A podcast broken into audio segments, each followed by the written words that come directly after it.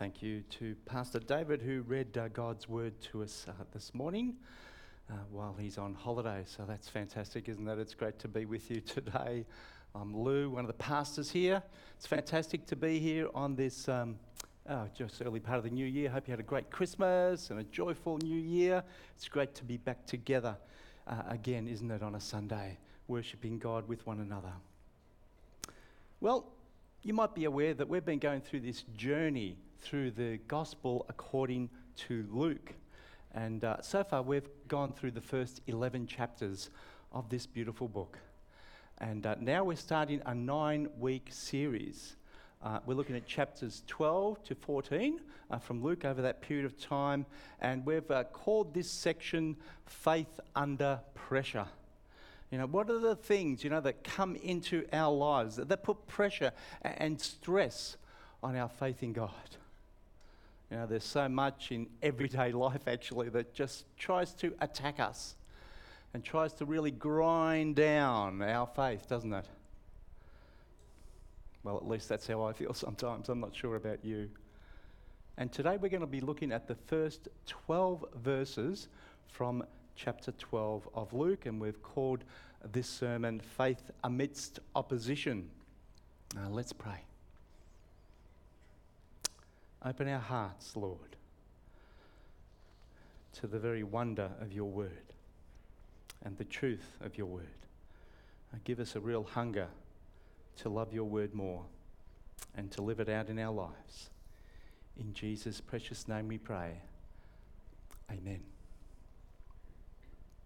What a wonderful and joyful time, you know, Christmas and the new year you know, has been. It, it is each year, certainly for uh, most people, isn't it? You know, people seem to be so happy uh, during that time. They're eating and drinking with friends. Uh, children are, are getting gifts, and it's just so much joy going around. You know, but after Christmas, and then then after the New Year, and and maybe after you come back from holidays, then you know you've got to get back into the normal grind of life. And the problems that were there before Christmas, they're still there. And uh, new ones come along as well. You know, and that joy that you had, um, well, it doesn't go away, I don't think. Um, but it changes. Uh, we still have joy, but, but we have that joy in the complexity of everyday life. Well, that's, that's a thought for me anyway. Now, let's get into our passage. But before we do look at these verses, I want us to look at it in context. And so we need to go back uh, to really understand these verses. You've got to go back to the previous section. That's from Luke 11:37 to 54. Actually, we didn't do a sermon on this section, so let me explain it to you uh, a little bit. Uh, until now, the Pharisees, uh, they'd uh, known and heard of Jesus. They didn't like what he was saying, but it's like they were just taking sort of glancing blows at him every now and again. But here, in this section, Jesus comes in contact with them very directly. He goes and eats with them in uh, one of the Pharisees' own homes, and he challenges them directly. Jesus' teaching is the polar opposite of these guys. Jesus confronts them head on, and they don't like it. Jesus says, You know, these guys, they're pretty selective about how they use the Old Testament scripture. Verse 42 You're meticulous about tithing herbs from your garden. Isn't that wonderful? But when it comes to justice, when it comes to loving God, well, that's a different story altogether. You don't do that, do you? He said that they were like a cup, a beautiful cup. Looks fantastic on the outside, all beautiful, polished, and clean. But on the inside, on the inside, that's a different story. It's dirty. In fact, it's filthy. And they also they also presented the Old Testament message instead of bringing the message of the Old Testament as a message of faith they give it as one of works instead. You know, they weren't just stopping from going to heaven themselves, but they were stopping other people who wanted to know God. They were stopping them from knowing God as well. And then we finish with verses 53 and 54, where we see the Pharisees, they just get really angry and mad at Jesus because he's unmasked them. He's shown people what they are really like. And so they wanted Jesus dead. And they're going to find any way to do that. So then, having spoken truth to power in uh, chapter 11, we now come to chapter 12, where Jesus continues his point. This is this huge crowd has now uh, come along. They've gathered together, thousands of people. They're milling around everywhere, uh, stumbling on each other as well. And maybe because they were all there, because they sensed there was going to be something different here, different teaching from Jesus versus the Pharisees, and maybe even some kind of confrontation. So everyone is there. Jesus starts teaching his disciples. And this is likely to be more than just the 12, you know, the other people who are followers of Jesus as well. But of course, you've got this whole big, huge crowd there, tightly squeezed together. So obviously, they can hear what he says as well. Watch out, he says. Watch out for the hypocrisy of the Pharisees, verses 1 to 3. Be on your guard. Don't be like them. Because one day, one day, what happens in secret, it'll come out. Everyone will know. The Pharisees said one thing, but they did another. Uh, they looked righteous, but really, on the inside, they were very wicked. Because that's what hypocrisy is, you see. It's living an inconsistent life from what you do versus what you say. And it's deliberate deception. You know, it's not, not an accident. It's done on purpose to make yourself look different from what you really and truly are. And it's wrong.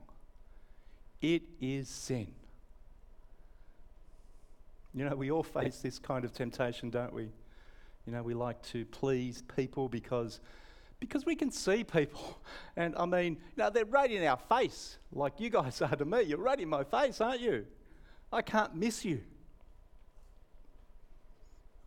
It's a lot easier to ignore God because we can't see God. But Jesus here, he reminds us that the God that we can't see is the God who sees absolutely everything not just our actions. He knows our motives. He knows the secret things that we do that no one else sees. The God who sees everything. And when we die, we will come before God Himself and He will judge us. Everything that we've done, every thought, every action is going to be open for all to see like a replay on a big screen. No secrets, nothing hidden. God knows it all. God knows everything. Now, let me mention here the leaven or the yeast here of the Pharisees, and actually, the, the leaven is the teaching uh, of, the of the Pharisees, which is hypocrisy he says here. You know, and the problem with wrong teaching, which is what they were doing, is that it, it just seeps into every part of the community, you know, like yeast in dough. Maybe during the lockdown you, you tried to uh, cook some bread. I, I did that. I'm sure you, many people uh, did that. And you know, it just takes a very small amount of yeast to transform a large lump of dough. You see that? That yeast, it penetrates into the dough slowly, maliciously to change it. And when religious leaders do one thing and teach another, it eats at the moral life of the whole community. Here you see Jesus is preparing his disciples, preparing them for persecution. He's preparing them for when the Pharisees are going to lead the people into rejecting and crucifying Jesus himself, Jesus the Messiah. The very person that Scripture told them that they were waiting for all this time. And then they'll persecute you, my disciples. He's saying, Be ready for this. Now, of course, here in Australia, we, we don't really face very serious persecution at all. No, but sometimes, sometimes we keep quiet about our faith, don't we? We don't want to look foolish in front of other people, maybe, or maybe we try to adjust the gospel just, just a little bit, just to make it a little bit more palatable to people, make it more acceptable to people, perhaps, or more appealing to people. We don't want to hurt people. We don't want them to think badly of us. We tell people what they want to hear rather than what they should hear. We don't want to scare them. Hey, you're great. God loves you. God's going to make you healthy, wealthy, and wise. And no suffering at all. That's what people would like to hear. I sure would like to hear that too. It's a lot more appealing, that's for sure. But then again, it's not the truth. 2 Corinthians chapter 4 verses 2 to 6 it tells us this just cuts the heart out of the gospel because it's not true. But, you know, I'm not saying that we have to be blunt with people. We don't want to offend people when we um, tell them the gospel. We need to be uh, sensitive to people uh, when we explain the gospel to them. And of course, we don't want to you know, tell everybody about all of our private faults. We need to be truthful, uh, but also confide in the right people about important things in our lives. But we don't deliberately mislead people. We don't, let, we don't let them think that we're something we're really not. You know, we should be loving and truthful. You know, in every situation that we face. You know, because God knows everything, He knows your every thought is not hidden from Him. Our life should really be, as much as it possibly can be, an open book to God and an open book to people. I have nothing to hide. We should be able to say that.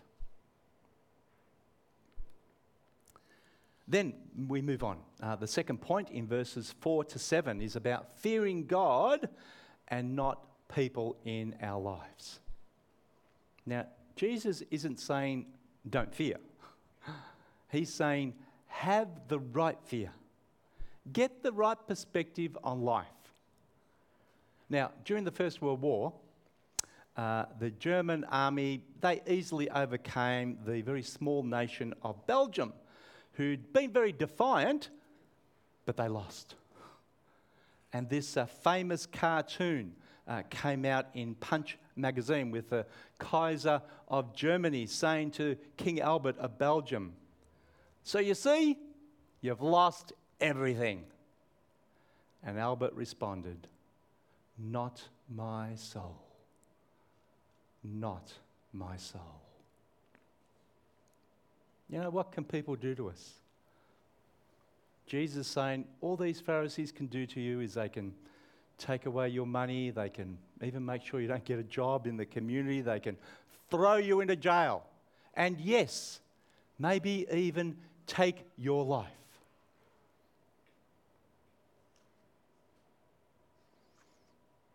But when we die, we'll meet God the one who's got the power to send our soul, our being to hell. So get the right perspective. It's only logical in our lives that we should fear God rather than fear people. But of course, it's a lot easier to say that than to do it. You know, being scared of people and what they might do to you, it's real. It's hard. Hugh uh, Palmer, who's a former senior minister of All Souls Church in, uh, in London, he said this Fear man, fear of man is a very powerful force in all of us. The only antidote I know of is the fear of God. One or the other will control my life. He's saying, don't, don't worry about persecution, because persecution will come, it'll happen. Concentrate on God. Have a right relationship with Him in your life, because that's what the fear of God actually is. It means the fear of God is actually in the Bible a relationship term. Our relationship with God. Moses tells us in Deuteronomy chapter 10 and verse 12 what does the Lord require of you? But to fear God, to walk in all his ways, to love him, to serve the Lord your God with all your heart and with all your soul. Now, to fear God doesn't mean being scared of him. It's about having a proper respect and admiration for who God is. It's, it's understanding his greatness and his power, his, his holiness, and his authority over us. And of course, his great love for you and me. It's being in awe of God. We should be in great awe of God, shouldn't we? And it's wanting to obey him. We want to obey him. We fear God without being afraid of Him. You know why? Because He loves you very much. He knows and cares for you more than sparrows who, who are worth far less than you or me. And yet He loves them and takes care of them. You know, we're born, uh, I'm told, with about 100,000 hair follicles. Uh, have you ever counted yours? I'm not sure that you have. Uh, maybe some of you ladies have. You seem to look after them a lot better than the men. Do you take cat tabs on your hair? Well, actually, God does. You know, even those things about ourselves that we're unconscious about, God knows. He knows you intimately. He knows you totally. He knows you completely. Better than you know yourself. He loves you more than you could ever be loved. You're never forgotten by God. And He loves us so much that He sent His Son Jesus to die on the cross for your sins. You see, Jesus blocks the way to hell. He doesn't want us to go there. So much so, so, that he was willing to pay with his own life. Die so that you don't have to go there. That's how precious you are to God. That's how precious that person sitting next to you is to God. That's how precious that person that you don't like, your neighbor, your enemy, that's how precious each person is to God. Now, the final section is verses 8 to 12, and Jesus is telling us here Fear not, stand with Jesus no matter what. He says, Everyone who acknowledges me before men, I will acknowledge before the angels of God. That is, before God Himself. Everyone who willingly and publicly uh, declares that they belong to Jesus. Everyone who says, I follow Jesus, I'm part of Jesus' team, I identify with Him. And you know, it's not just about saying the words. It's not just about getting baptized, but it's living that life. That's how I live my life. Trusting and acknowledging Jesus in everything that I do. And to deny him is to reject all of that. Refuse to follow him as Lord of your life. You know, we have to stand with Jesus in a culture that doesn't like him, doesn't want him, rejects him. Because we know that on that last day, when every person will be judged openly and, and truthfully and, and justly by God, there you will stand. And Jesus will come up to you.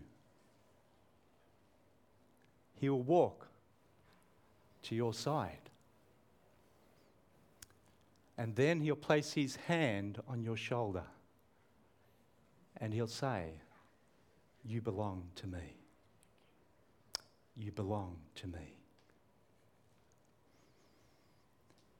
You belong to me. That's what we are living our lives for. So that one day Jesus will place his hand on us and say, You belong. You belong to me. Then, as it moves on into verse 10, now, verse 10 is a bit of a, a tough verse uh, to understand. It's uh, referred to as the unpardonable sin.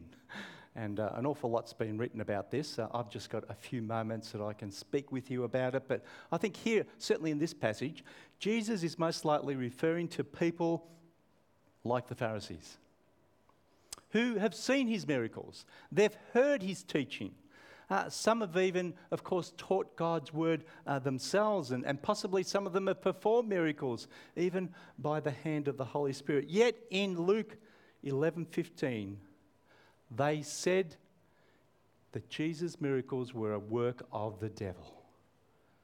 They're continuously rejecting the work of the Holy Spirit. And the Holy Spirit is telling them who Jesus is, that He's the Messiah. You know, their hearts are hardened. They'll never repent.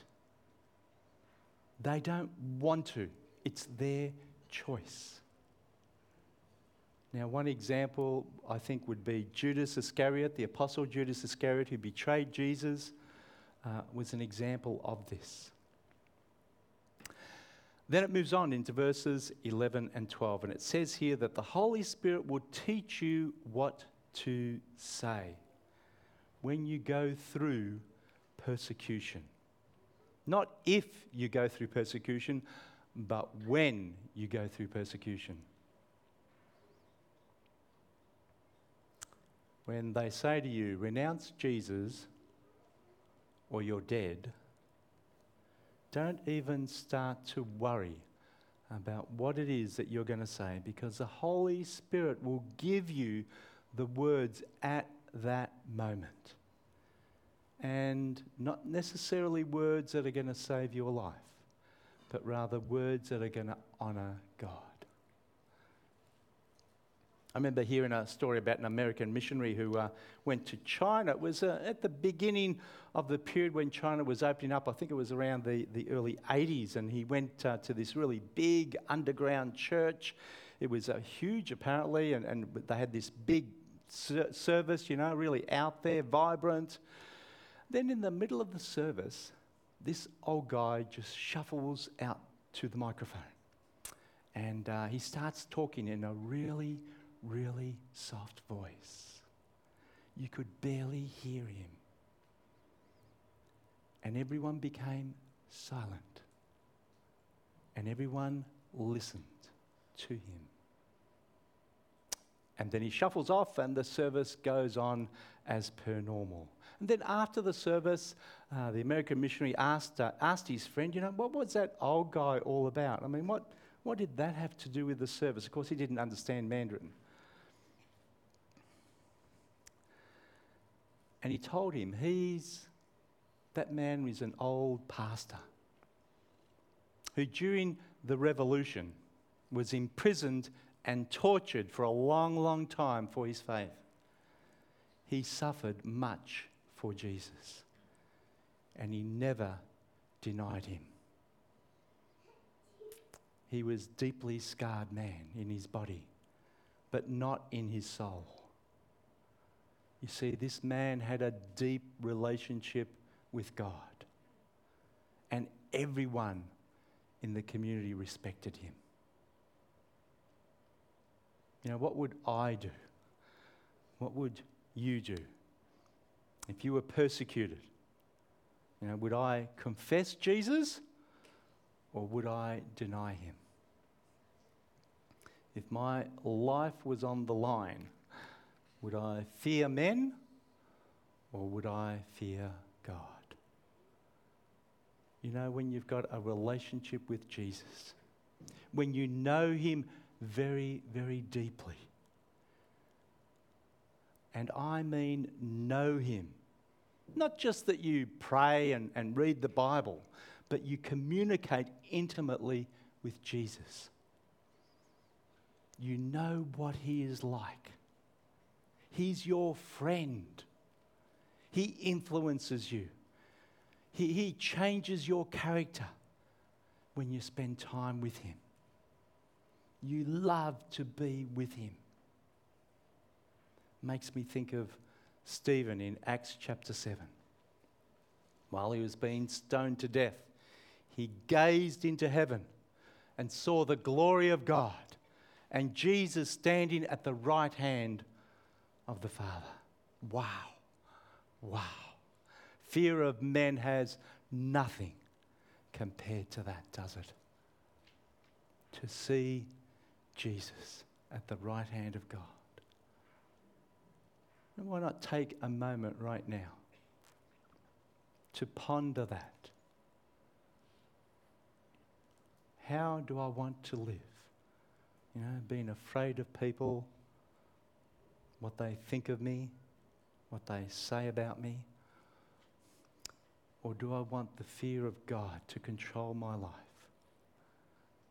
Knowing that He cares for me, that He loves me, and He's got heaven in mind for me. Choose today whom you will fear. To fear God is always the wise thing to do. Then you will live a life of real joy, no matter what the circumstances around you. Let's pray. Father, help us to change our thinking and help us to fear you and, and not to fear people. Help us to be people who are uh, looking beyond this life to the final day before your throne. We want your approval, not the approval of people around us. And today and every day, help us to acknowledge that you are our friend. Help us to acknowledge that to our colleagues and loved ones, to people who we meet on the road of everyday life. And help us to be proud to acknowledge Jesus to others, no matter, no matter what it costs us. Uh, be with us and forgive us when we fail, as we do so very often. And, and please give us the boldness to hold you up to others in our journey of life. In Jesus' name, amen.